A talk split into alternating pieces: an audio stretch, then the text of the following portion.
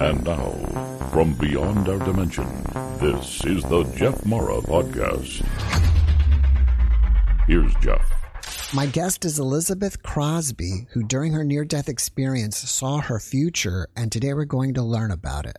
Elizabeth, thank you so much for being on our podcast and welcome. Thank you so much for inviting me. It was uh, very unexpected. Um, I look forward to being here. All right. Well, if you don't mind, let's start on the day it happened and go from there. Okay. there.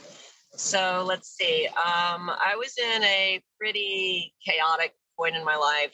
Um, the short version is that I had a really bad case of Catholic schoolgirl syndrome. I, I was uh, a dancer at the time, and uh, I was partying after the after party uh, with my at the time boyfriend and a couple of uh, you know our our friends, and um, I had drank like a bottle, like a liter this size bottle of vodka, and uh, I had like a bottle of Xanax. So I started cutting up, like you know, I like basically poured the whole thing out and put like you know three, four, or five pills back in in case I had a hangover the next day, and I just chopped them up for everybody to snort and come down. And uh, the guy I was dating at the time dared me to just do the whole thing myself, and I thought, okay.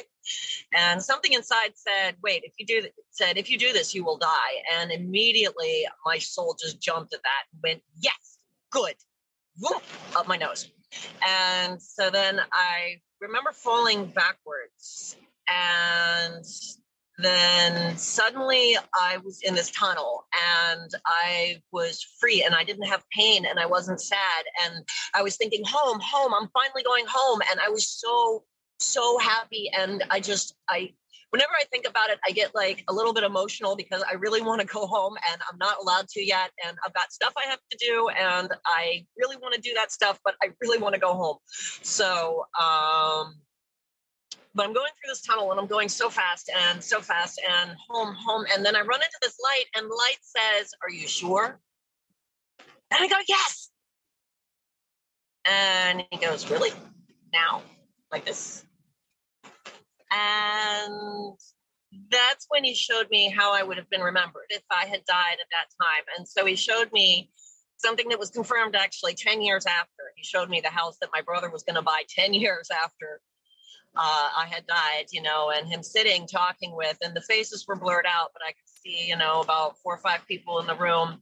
And it was my grandmother's furniture, but not her house. And it was arranged in a different way. And the things were different in the cabinet, but it was definitely her table and definitely her cabinet. They were talking, and she was asked, someone was asking my brother about uh, his sister, and he thought about me, and he was so embarrassed that I had committed suicide and that he hadn't had anything good to say to his family about me. And I felt his shame. And then time started moving backwards.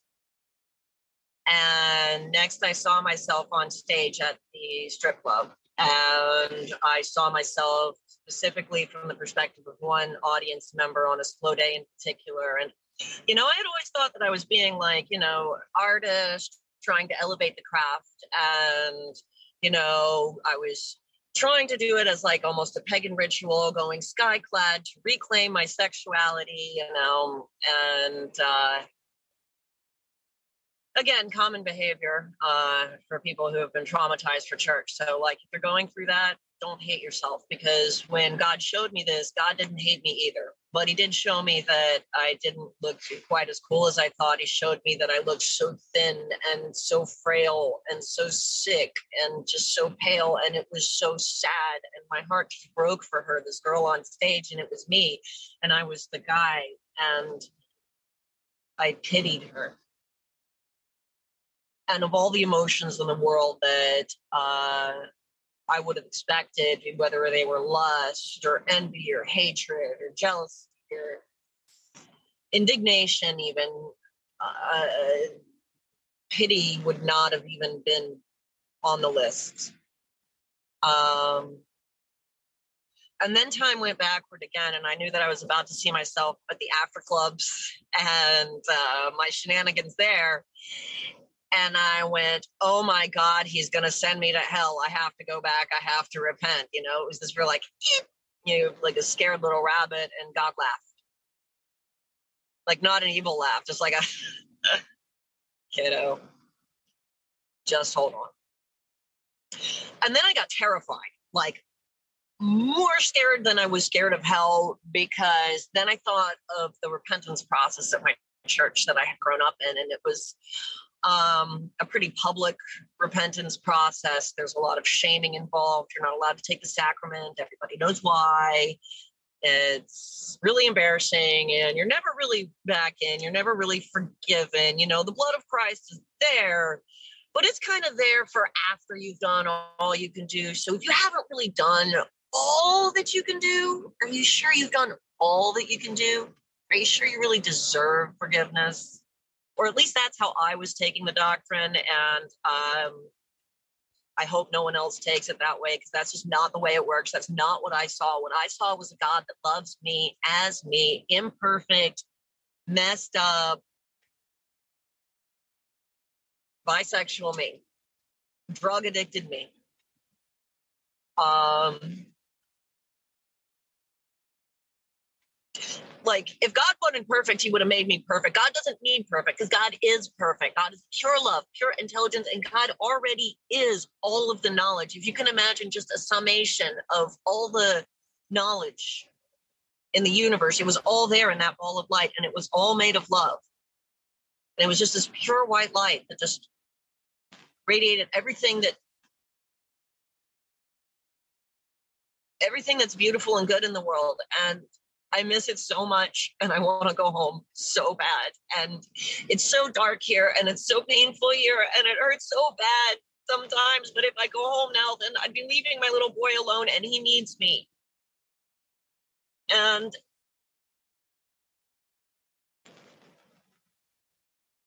and I feel like God wants me to like warn y'all that like this isn't something I saw in my near death experience. but something that I've been seeing after and recently that like some stuff is coming up and the energy is shifting from red to black and we need to be prepared spiritually and reconnect when bad things happen.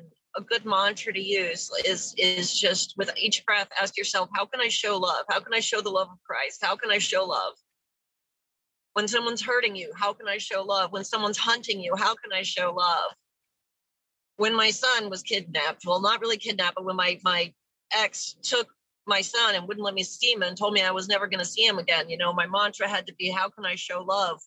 And when you put that mantra in, even going against everything that's around you, going against the advice of lawyers and doctors and family members to just show love in spite of people threatening the most horrible things.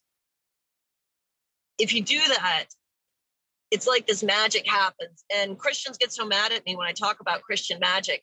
But if I say prayer, you don't believe that it works. And that's so infuriating. Just the faithless priests, the faithlessness in the churches, it's it's enough to make me want to flip over tables. And I mean, if if if if the churches hate me, I mean, like I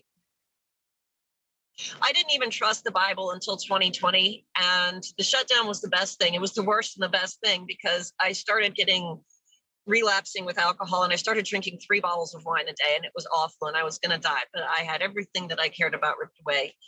And at some point I just started talking, you know what, uh, Satan, alcohol demon, whatever, if you're going to make me drink, I'm going to make you listen to Jesus. And so I pulled up YouTube and they have like the whole Bible book by book on audiobook. And I started listening Matthew, Mark, Luke, and I got halfway through Luke and I realized that Jesus was the one person on earth that hated church more than I did. And church didn't like him either. You know, it wasn't the Romans that crucified him, it was the Pharisees. They're the ones that stirred up all the trouble and made Rome do it. And so if you're getting hated in church, especially if you're getting hated for telling people to love, to be kind, to be compassionate to the poor person, the person who doesn't dress right, who doesn't fit in, who smells weird at church, you know, or who has crumbs on their face on fast Sunday, you know, the person who smells like cigarettes or has alcohol on their breath on Sunday morning, you know, if you tell the people to, to love that person and they shun you for that, you are in very, very, very good company. That's exactly what they did to Jesus. Elizabeth, thank you for sharing your experience with us. Thanks right, so much for listening. Right before you um, decided to um, inhale or snort the Xanax, you said you heard this snort. voice. You heard this voice say, "This is going to kill you." Was that your own voice, or was that another voice that you heard? No, it was a male voice that was not audible. It was like a thought that I didn't think that was mm. uh, telepathically directly in my head. It's more in line with what um, what you experience on the other side. Like you don't have like a mouth and a voice and a body, uh, like they teach in the Mormon church. Uh, it's more like I was like a ball of light and I was with this ball of light. Right. No, I mean right. Be- so right before you, this is I'm talking about yes. the voice right before, before you. Before it was that type of communication, with, but I was in the, in the flesh. Okay. Was that the? And that type of communication can absolutely happen in the flesh. Mm-hmm. It's just a matter of honing into it and asking for it. You have to ask, you know, God, speak to me. You know, let me hear your voice and speak to me. And you have to ask questions, real questions you can't just badger the spirit. Like when I was a kid and I was praying about the Book of Mormon, and they always tell you, pray about the Book of Mormon and make sure you're speaking to really the Spirit of God. And that's all great advice. However, it's incomplete advice. Okay. Because when I was praying, I was just praying, is it true? Is it true? Is it true? You better say yes, or I know you're the devil. That's not asking. That's that's badgering the spirit, and badgering the spirit is bad. That's why you're not getting answers if you're not getting answers about that book, and you're asking in that way. Instead, start asking real questions. And this was actually what eventually led me out of the church, but it was the voice of God. It was um, I started asking because after my near death experience, like church, church had been addressed in my near death experience, and um, when I thought about going back I was scared. I was scared I couldn't do it. I was scared I couldn't live the rest of my life, never again, never drinking again, never smoking again, never watching an R rated movie again. And I didn't want to offend the light anymore, screw up worse than I already had. And I wasn't going to do it. I, and, and that's when God got serious. That's the only time God got like what one would could call stern, like maybe not angry, but stern, but it was almost like God just shuddered in pain this thought that I had had. And it was the most horrible thing. And you don't ever want to see God in pain. You, you rather fall on your sword. It's awful. And um like really it hurts God when when church makes when any organized religion makes people feel like God doesn't love them. That's heresy, that's blasphemy, that's a sin. Like the pain that it's like when I talk about it, I feel a little bit of it and it like hurts my my heart and like it kind of makes me want to cry. Like those preachers need to repent. Like especially the ones telling them to throw their gay kids out in the snow in the middle of winter and never talk to them, disown them, fire them from their jobs. That's a very serious sin, and that's causing God a lot of pain. And God wants you to know not to do that. It is a sin. If you look, if you want to stay within Christian eschatology, then look in the chapter in the book of Ezekiel. The prophet Ezekiel says very specifically um, this was the sin of thy sister Sodom. She was overfed and unconcerned. She did not help the poor. You notice it doesn't say one thing about gay couples adopting kids. When you first got to the other side and you saw the light, and the light asked you, Are you sure you want to stay? Was that God? I think so. I didn't get a name. Um, I've been looking for the light ever since. And what I've noticed is that there are different lights that seem to come with your intention. Like if my intention is sex, like a pink light will come, uh, or beauty, same thing, pink light. You know, if my intention is wealth or the acquisition of knowledge, it'll be like a green light. Blue light will often indicate healing. Yellow light, joy. If it's a little cloudy, maybe joy with some regret, like the uh, wanting to make it right kind of feeling. That's like a, a dingy gold or like a tarnished gold, but Black usually indicates addiction uh, or judgment or sickness in someone's aura. The color that I was looking for was white because that was the one that I met in my aura, and that was the one that was pure love, and that was the God that I was looking for. And It appears to prefer the name of Jesus, much to my shock, but there's a much more important principle of demanding the intention of love. Because when I go into different churches, and I think I've been thrown out of more churches than most people have ever visited, is I pray, God, please show me this through your eyes. And what's interesting is it's like the room kind of lights up and starts to get these colored lights bouncing around. And um, so, you know, you can tell like some churches where like the focus is more on kind of hooking up and starting a family and becoming super successful in the world, you know, you can kind of see that uh, that in their intention versus when someone's going to sincerely connect with God um, and to look for ways to help others and to be kind and just replenish their soul, reconnect with source. Um, it's like a type of almost energy feeding from source, you know, like some of my more pagan friends, you know, uh, you know, thinking back towards those days, if you're thinking of like a vampiric mentality, you know, you talk about feeding off of other people's energy or feeding psych- psychic feeding. Um, and I've noticed actually sometimes vampires have a little bit of block uh, around their crown chakra. It's like a little bit of a blockage, almost like they haven't been source feeding. And so they're having to try to pull this energy from other people. Or even uh, if you look into the literature, they have descriptions on how to get that energy from food, uh, specifically raw food. Um, I've noticed that that energy, that Christ consciousness energy, that white light energy seems to come uh, through gratitude and through acts of service or love. And so if you ask yourself, how can I show love? As long as you set your intention to love, you know, that seems to be the only important thing. Like I've noticed the white light around Buddhists and Christians and Muslims and even sometimes atheists and agnostics, certainly. Carl Sagan had a lot of white light around him. Um, and I've noticed darkness, like outright darkness sometimes and people standing behind the pulpit. Um,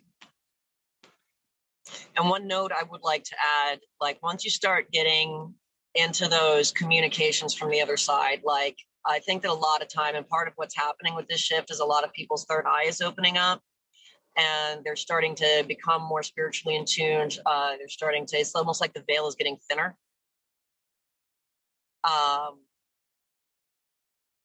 and sometimes it's too much. It can be a lot, you know. And so, like, if it's ever too much, just ask, you know, God, this is too much for me. Can you please give me a break? Can you please, like, close it for a while? And the world will come back to normal, you know, focus on like physical things. But if you are looking to open up and see more uh, and ask to be shown because it's not a power that you have or control it's a grace that's given and it's weird because like christian magic seems to be the opposite of pagan magic with pagan magic the whole thing is about uh, inserting your will and accumulating energy within yourself it's like you're accumulating a desire or an energy or an intention within yourself so that you can release that ball of light out into the world or to manifest it you know, almost like they talk about in Christian churches with that preach the prosperity gospel of manifesting. That is very in line with pagan intention uh, in that magical realm. Um, whereas what I've noticed, particularly when I started like exploring like the Catholic tradition, and I don't think the Catholic Church wants me. I don't think I'd fit in there, but they do have a lot of interesting uh, literature and traditions and prayers that are very effective and that I would highly recommend. The rosary in particular does call the white light. And uh, I actually started praying the rosary back when I was a Mormon kid because I noticed that if I did that, uh, people around me would stop being violent. It sounds like you have the ability to see auras. Did you get that ability after your NDE or did you already have it prior to that? I had seen it a little bit like once in particular prior to that, I was drawing myself when I was a kid and I was looking in the mirror and I was just having like a really rough time and I was trying to draw myself and I started I was using these color pencils and I noticed as I started I started almost like looking through myself instead of at myself and as I was looking through myself it was like against this white background it was like this um these lights started appearing around me, I noticed that I was like changing color a little bit. And I was getting like purple and pink and a little bit of green. And uh, so I started sketching it out. And I didn't know what it was. Like in the Mormon church, there is no that. The priesthood is a thing that belongs to men, and the priesthood is a matter of power and legislation and checking off boxes for rituals. It's not about actually contacting the light. It's not actually about healing or manifesting or or or what I would now say is the thing that I am being called to do. And I'm not trying to say that they're wrong or they or right or it's not my place to judge that. It's just that like I'm talking about something where like if I talk to people from my old church about it, they kind of look at me like I've grown a second head. Or like they're like i've never experienced that. How do you experience that? Like rarely if they're like a little more open-minded. Um i've noticed that it gets stronger if i fast. And it gets weaker if i use any kind of substance or medication or drugs so it's a little bit weaker right now because like i had to take my uh, prozac and my gabapentin this morning uh, i didn't know i was going to be on here those things like block some of my vision so, like, anytime I take, uh, you know, even like the cannabis that I'm prescribed, like, anytime I do that, uh, or like any kind of earthly thing, you know, even if I eat like a lot of food, like a lot of fatty food, it'll become more cloudy. I'll become more corporal. Whereas, like, if I fast, if I kind of deny those things for a while, um, even if I just do something like deny myself Netflix, deny myself TV for a few months, it's like that starts to become more thin. And so it's like the auras become more visible. Um the uh like if i skip my pain and anxiety medicine and only like take like what's absolutely minimum medically necessary it becomes more med- more visible. If i skip uh meals like if i fast for a day it becomes a lot more visible um i would say after my near death experience it increased a hundredfold has your near death experience faded over time, or is it still as real today as it was the day that it happened? More real because I've seen each thing independently confirmed. I've been to a strip club as a customer now, and I did feel pity for the poor girl on stage. Uh, my dad, my brother did buy that house. He did get married and have a conversation over dinner that referenced somebody who had committed else in his life who had committed suicide and he got embarrassed and he had the same look on his face and the house was decorated in the exact same way. It's his yellow house that he now rents out. Um that one floored me. That was the moment that i i knew. And that was like a good 10 years after my near death experience and i was like like what? Because my brother didn't even like talk or think or act like that at the time like this was just like a radical shift like they saw his whole life being changed differently by this relationship. Um and that's i think why i'm so grateful that katie's in his life now. Like she i think was sent there by god. I think that this relationship and this family that he married into was a thing that was supposed to happen to heal some of the trauma from uh, our own family um, getting divorced which is again for theological reasons a little bit difficult, especially if you like really believe in the Mormon faith. So that that was hard for him. So now he's in a very happy Catholic family, and I'm very happy for him.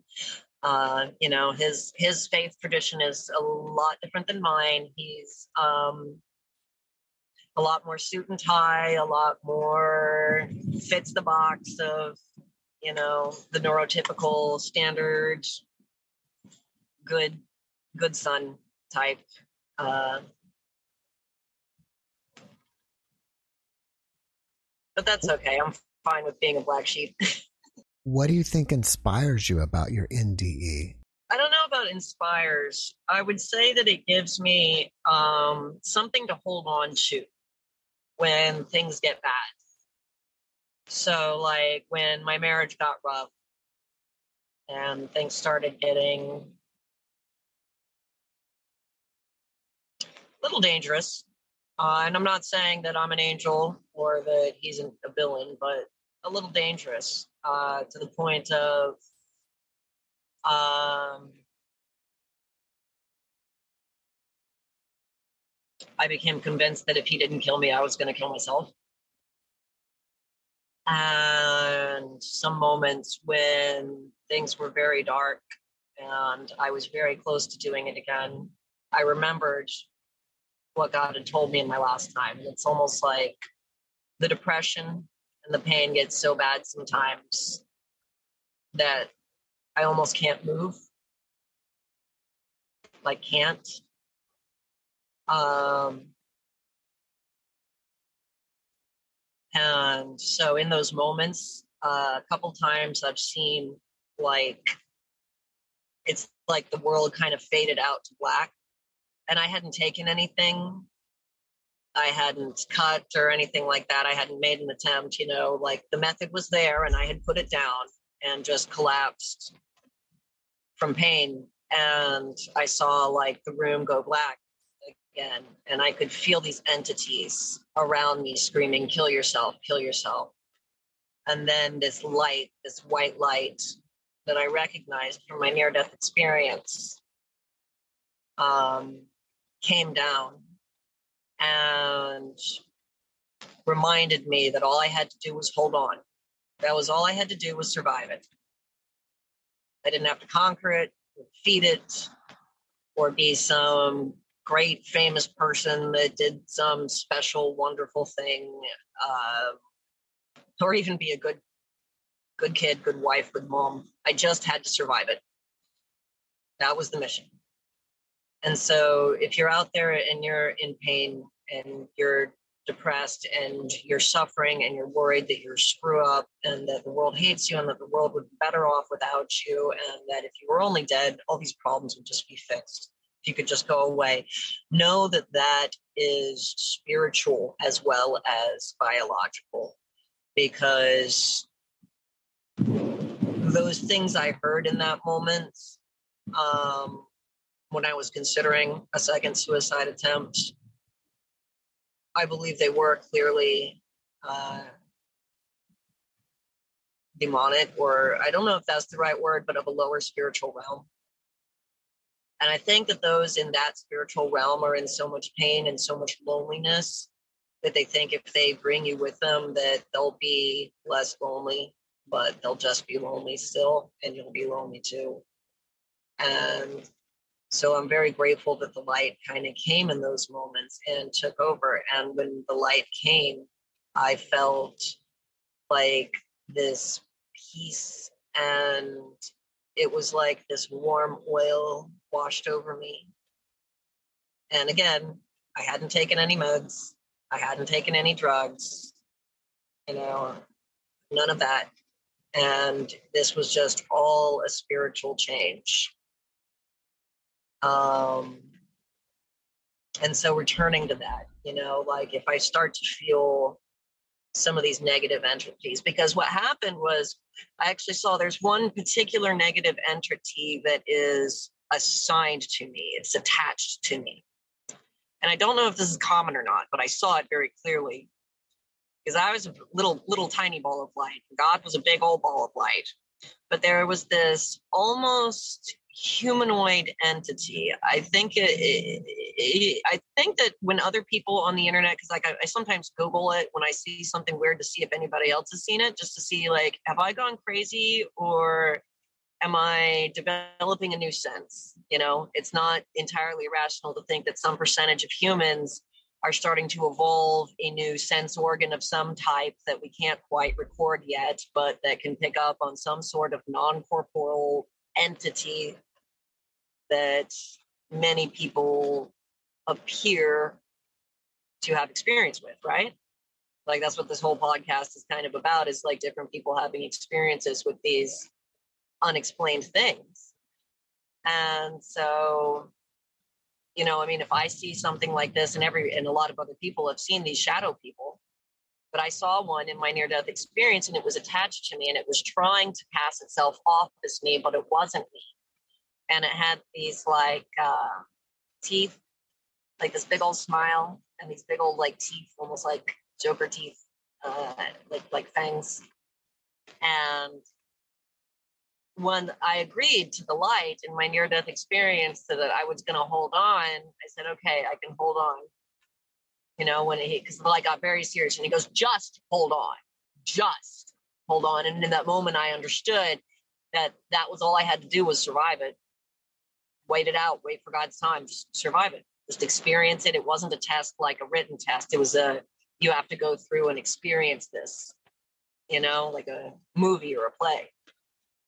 And, um, you know, complaining about it would be like a pixel on a screen complaining that it's a blue pixel and not a black pixel or a yellow pixel. I've had some guests that they help people get entities, you know, taken out of them. Well, that's very interesting. And I just, I feel like this has been attached to me as a burden to like help me gain strength or humility or to it felt like it had been assigned to me but it turned and it smiled and it tried to argue with god and it tried to game the situation and it goes for just a little while and then at that point god was like slammed me back into my body and um i woke up and uh, I called I called my friends, quote unquote, and uh, they were very surprised to hear from a dead girl. They uh, they had bailed. They had not called nine one one. Um, and I, I, it's understandable, you know, like you know, I, they didn't want to go to prison uh, at the time. You know, like this was the very end of the 90s so like laws were a little bit harsher you know if you take a girl to a hospital when she's oding back then you know you're definitely going to jail so um nothing but compassion there, and I hope everybody got their lives together and ended up doing well. Mm. Um, Do you fear death at all?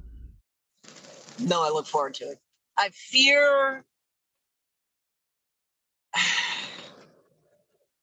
I fear screwing up again. I fear embarrassing myself any more than I already have. And I fear very much offending, hurting the light like that. Like,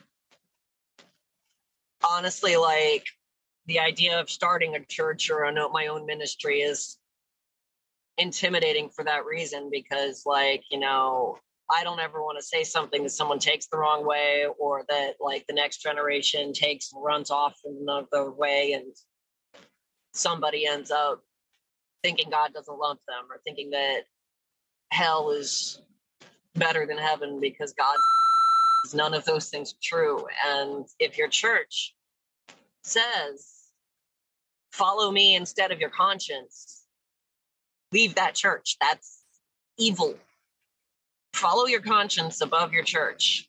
Uh, and that goes true whether you're regardless, regardless of the name on the door. You know, um, God gave you that free will for a reason, and He didn't want you to surrender it when you do that, what you're doing is you're idolizing other men. And even like sometimes I notice within the evangelical community, like sometimes uh, women are told, submit to your husband, submit to your husband, submit to your husbands. And the thing is, when you do that too much, when you submit, submit, submit, I even tried like a messed up weakened version of that and it didn't work out well. And the thing is that you start to idolize your husband and you start to put your husband's opinion and what your husband thinks over what your conscience and what the Holy Spirit's telling you to do. You know, what that rhema word, that living word inside you, that uh, that communication that that you can get directly from God, that everyone can.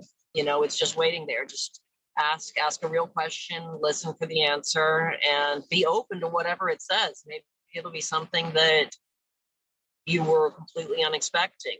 Um, one good thing to help differentiate if it's like God or not is just I hate to say this, but the way it sounds, because it's not a sound, but if it feels pissy or threatening or scary, that's not God. Even if God's telling you something that's very frightening objectively, it will come with a feeling of peace. You know, it won't be like, oh no, there's a war coming. It'll be like, okay, so what you're going to do is you're going to go uh, to this store and this day, and you're going to find this sale on this rice, and then you're going to give it to this person later, you know, and and so it's like a peaceful path. When God shows you the danger is coming, it's more like He shows you a solution not a lot of fear. And so if you're starting to like open up, whether it's through a pagan path, whether you're doing like tarot, like I used to do, or like I wasn't very good at tarot, I did a lot of Futhark, a lot of rune casting, and a lot of fire scrying. If what you're seeing in that is a lot of war, a lot of fear, a lot of pain, um, or something like that, then you have to ask yourself what what station have you tuned your radio to? You know your mental radio too. because this could be like you're making a valid attempt you're turning it on but then you're accessing the wrong spirit the wrong spirit group because what i've observed uh, from watching auras and things afterwards is it's almost like the red lights like to go to the red lights and the green lights like to go to the green lights and the blue lights like to hang out with the blue lights and all of them kind of have their own like all these different colored lights behave in that way within their own different it's almost like like when you're looking at a Greco-Roman pantheon, you know, um, and all of those are in their own species category. And then you have the white light, the one I met in my near-death experience. That's its own species category. So when the colored lights interact with that, it's almost like they feed off the energy and bounce off. It's like it gets to be too much for them and they need to go bounce off and do their own thing for a minute. And they'll start to become like lighter and lighter the more they feed on it, you know. So like red energy will start to become more pink and pink. Um, but then they'll like bounce off and go back into their own little areas. Um, whereas the darkness is also its own, and I don't even like talking about it, but its own species. And when that interacts with the light, it explodes. Maybe beings of the same frequency are attracted to each other, and that's why they end up in these different groups. Yeah, yeah. It's it's almost like uh, if you've imagined shaking up a jar that has different kinds of liquid in it. You know, it's got oil and water in it, and then it settles, and you see the different oils separate. Uh, that's kind of what I observed. And what else I observe is that little fragments of light can like come around you. Like with your action, you'll attract them, right? So like. Uh, if, for example, and I don't know why my brain keeps coming to this, but like churches often forbid and say that it's a sin. Well, when you do that, you do attract red light. Now that does happen. Um, but it's a matter of now, what are you doing with that light? Okay. Are you trying to ground it so that you don't uh, put unwanted towards other people? Then that's a good action, I think. My opinion. Uh, are you doing it to try to cultivate and enhance improper feelings to somebody that's not a, not interested? Then that's maybe not the best action. But that's not really my place to judge. That's like, where are you in your level? Where are you uh, today versus where were you yesterday?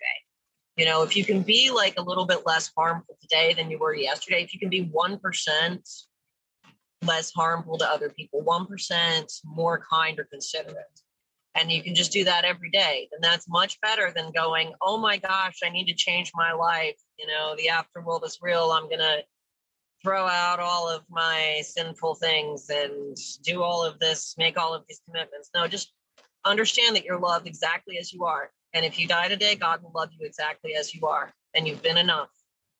Because you you weren't a mistake. God doesn't mistake, make mistakes like I always heard growing up, you know, I was maybe not heard directly, but got the feeling both at church and at school. Because, uh, like, I, you know, I was brought up in a Mormon church. I went to a Episcopalian grade school, a Catholic middle school, a Southern Baptist high school, then an interdenominational charismatic Christian school for my senior year. You know, and then I got into college and I studied Wicca, and then I, uh, after that, I got into Buddhism and I got into yoga you know, and then I came back around and I guess got drunk and accidentally got saved. Um, I'm still adjusting to that.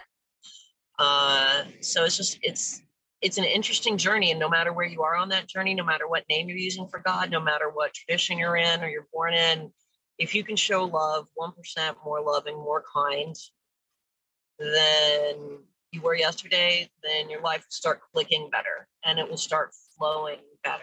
And anybody who tells you, even a well intentioned, smart person, who tells you to do something outside of love, something that's only going to benefit you and not help others, that's a time to be a rebel. that's a time to remember that no man, no matter how smart, no matter how well intentioned, no matter how authoritative or what title they outranks God. And when God speaks to you directly with that rhema word, you know, like not just that logos word, not just that written word in your scriptures, whether it's the Bible or the Book of Mormon or the Dhammapada or the Quran, once you start getting and once you start hearing that voice of God, you know, it says even in the Bible, my sheep hear my voice. Once you start hearing that peaceful voice that says, it's okay, here's what you do next.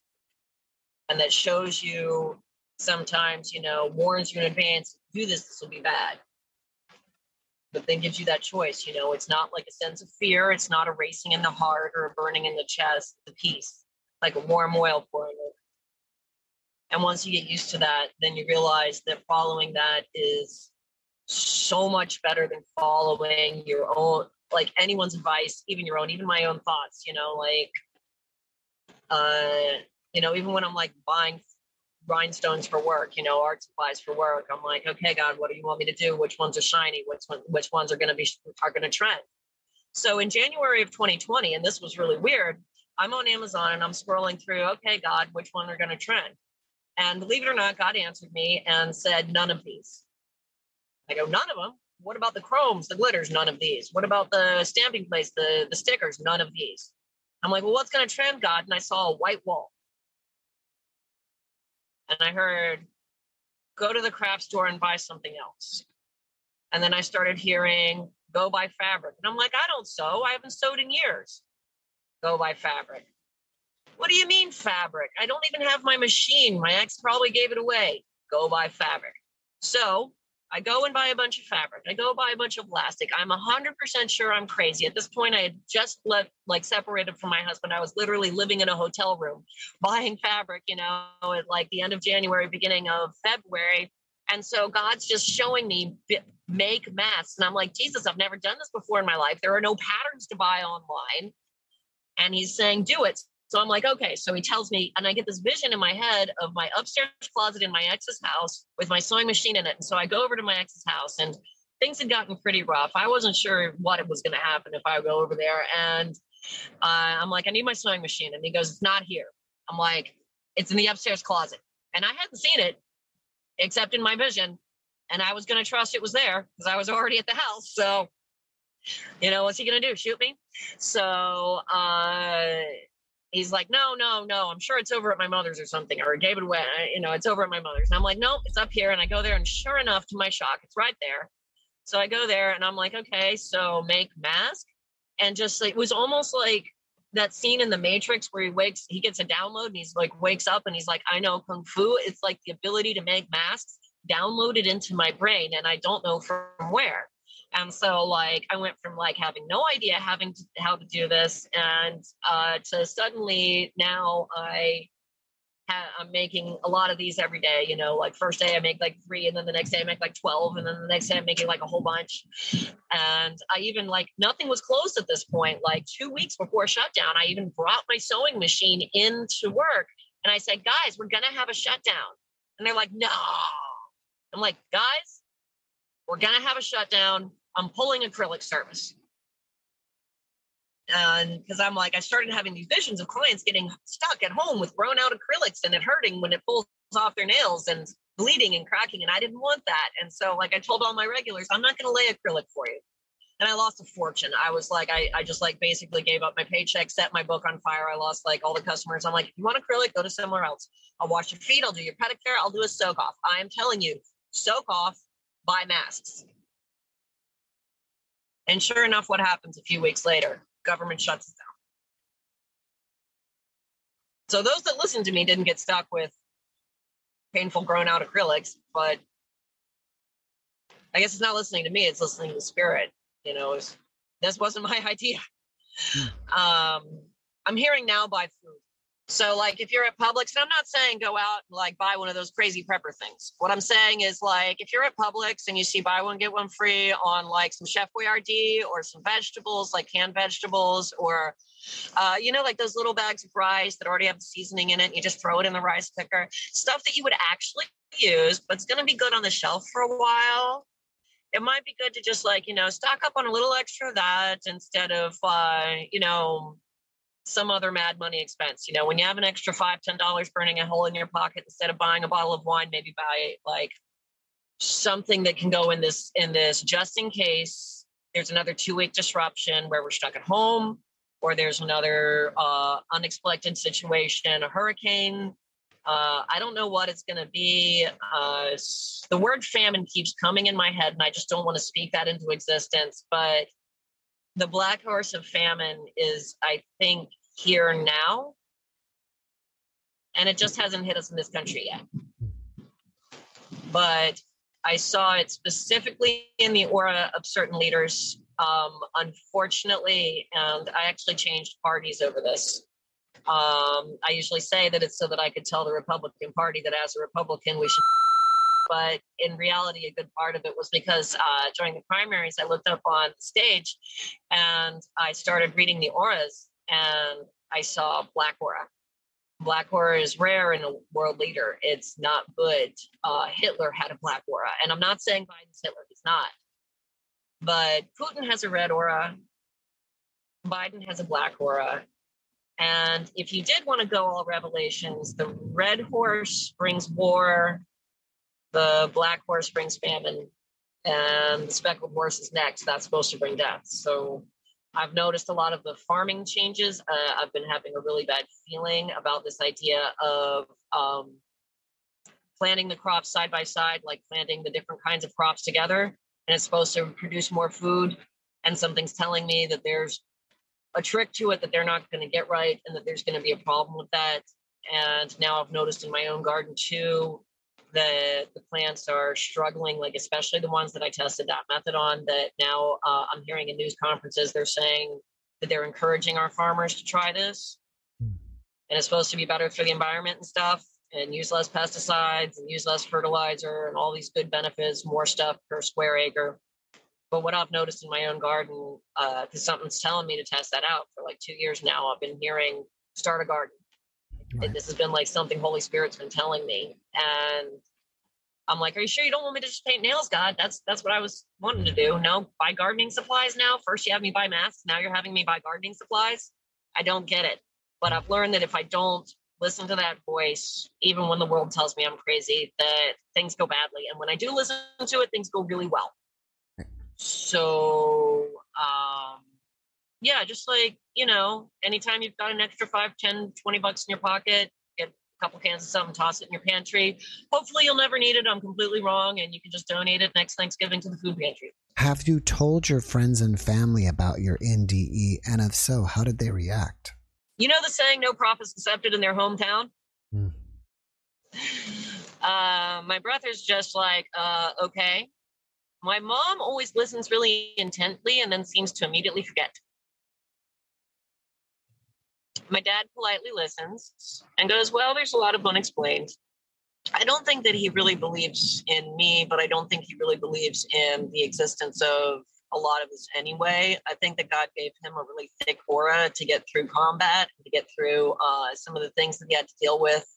Do you think your NDE during the experience is more real than here? And like this three dimensional world is like a dream compared to your NDE?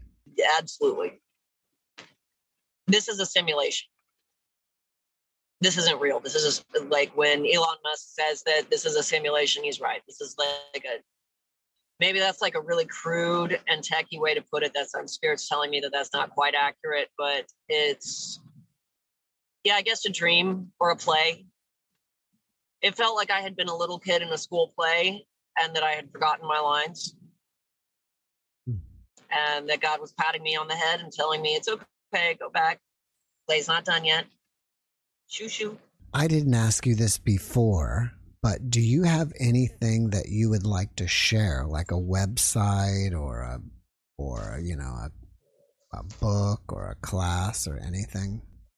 No, God told me very specifically that I was that this was freely given to me and that I'm not to charge for it.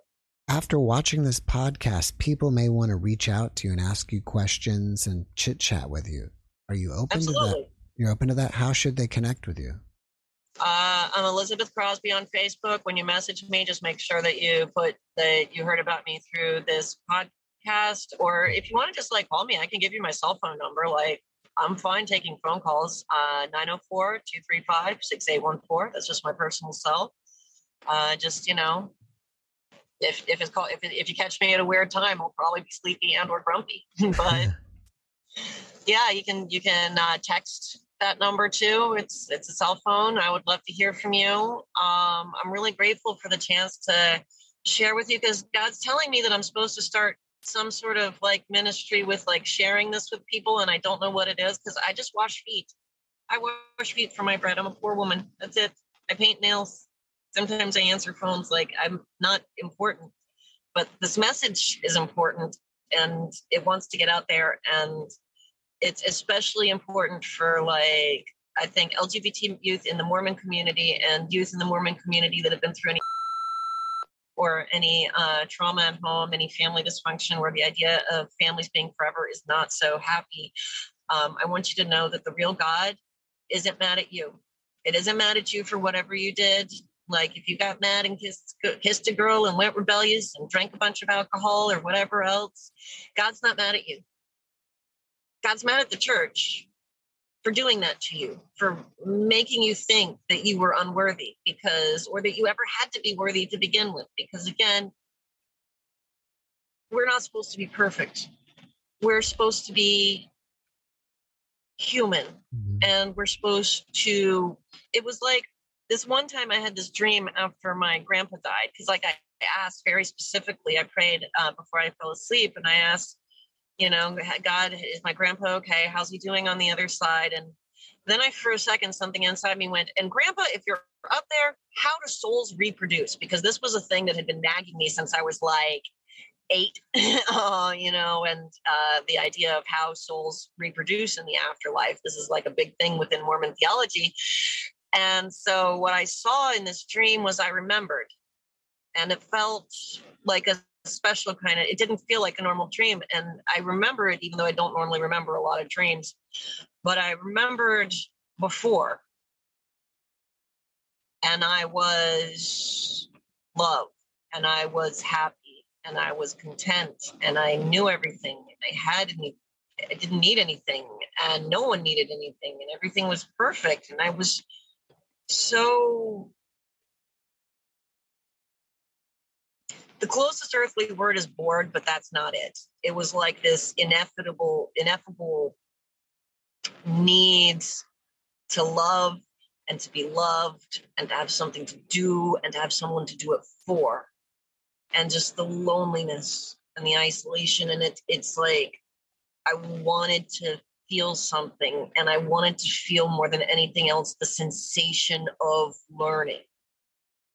And then I realized, and problem was that in order to do that, I had to become small and weak and helpless and mortal. And it was so gross. And I shuddered in disgust, but the loneliness was, I just exploded and I became we.